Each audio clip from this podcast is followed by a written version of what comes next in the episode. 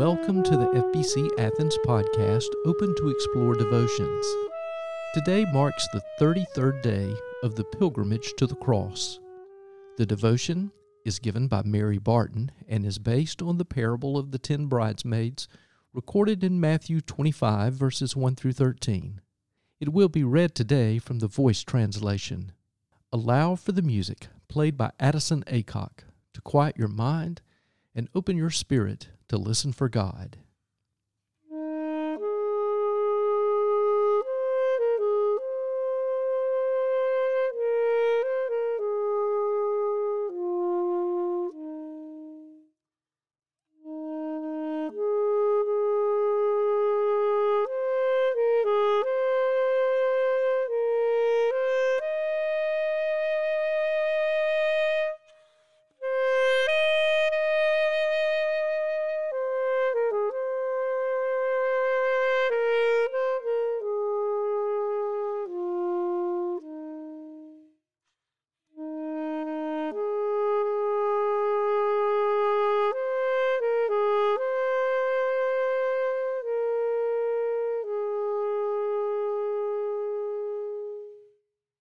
Or picture the kingdom of heaven this way. It will be like 10 bridesmaids who each picked up a lantern and went out to meet a certain bridegroom. 5 of these women were sensible, good with details, and remembered to bring small flasks of oil for their lanterns. But 5 of them were flighty, too caught up in the excitement of their jaunt, and forgot to bring oil with them. The bridegroom did not turn up right away.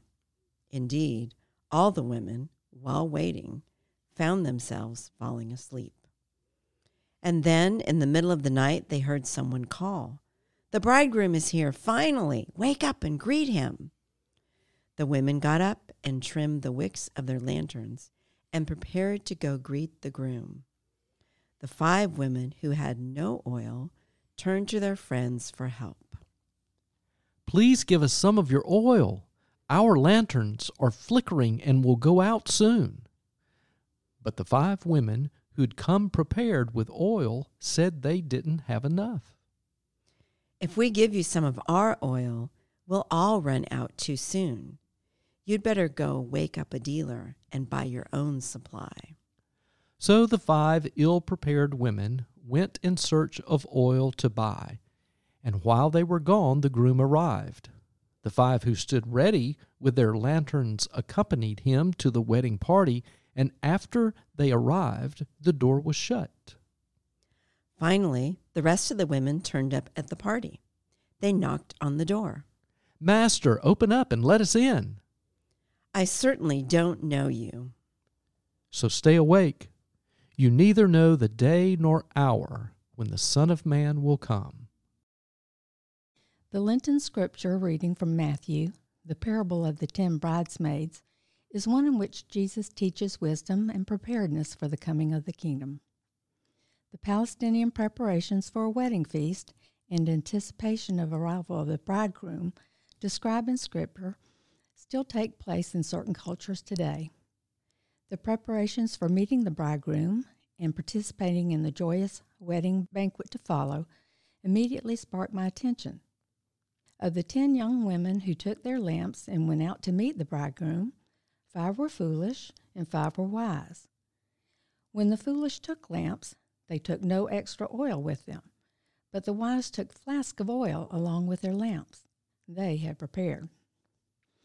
The image of having enough oil for lamps and keeping the wicks trimmed so that the light would burn cleanly and brightly is reminiscent of growing up in a coastal city of Florida.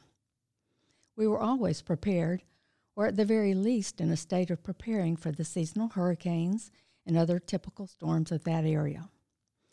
Boxes of emergency candles for light and kerosene lamps whose wicks would give off dark smoke if not trimmed, as well as cans of Sterno for cooking and batteries for flashlights were some of the basic necessities for riding out storms when the power failed. Even the bathtub was scrubbed and filled with water for drinking. During and well after a storm, power outages could last an undetermined amount of time, So there was always a sound plan to follow that included one for leaving the area if needed. Our family, extended family, and friends made the same or similar plans and preparations to make it safely through the storms and to arrive home again should we need to evacuate. All of the painstaking preparations were the wise and prudent thing to do. After providing for our needs and securing our home before storms, we made certain others mentioned had adequate provisions and a plan to see them through, though it was up to them to follow through with the plan. The responsibility to be prepared for the kingdom of heaven is a charge to each of us as individual Christians. We prepare for a multitude of tasks, happy events, and joyous celebrations, but many of the events on life's journey come at us suddenly, such as the opportunity to help a neighbor in crisis, the unexpected death of a family member or friend, or a chance to explain Christ's unconditional love and forgiveness to a lost soul. Christ calls us to be his hands, feet, and ambassadors here on earth, to be prepared to share our faith and demonstrate true Christian character to our community and world. Preparation takes time, commitment, and focus, centered in prayer, devotion, and obedience to God's true word. Preparation puts us individually in position to serve our Lord at the drop of a hat.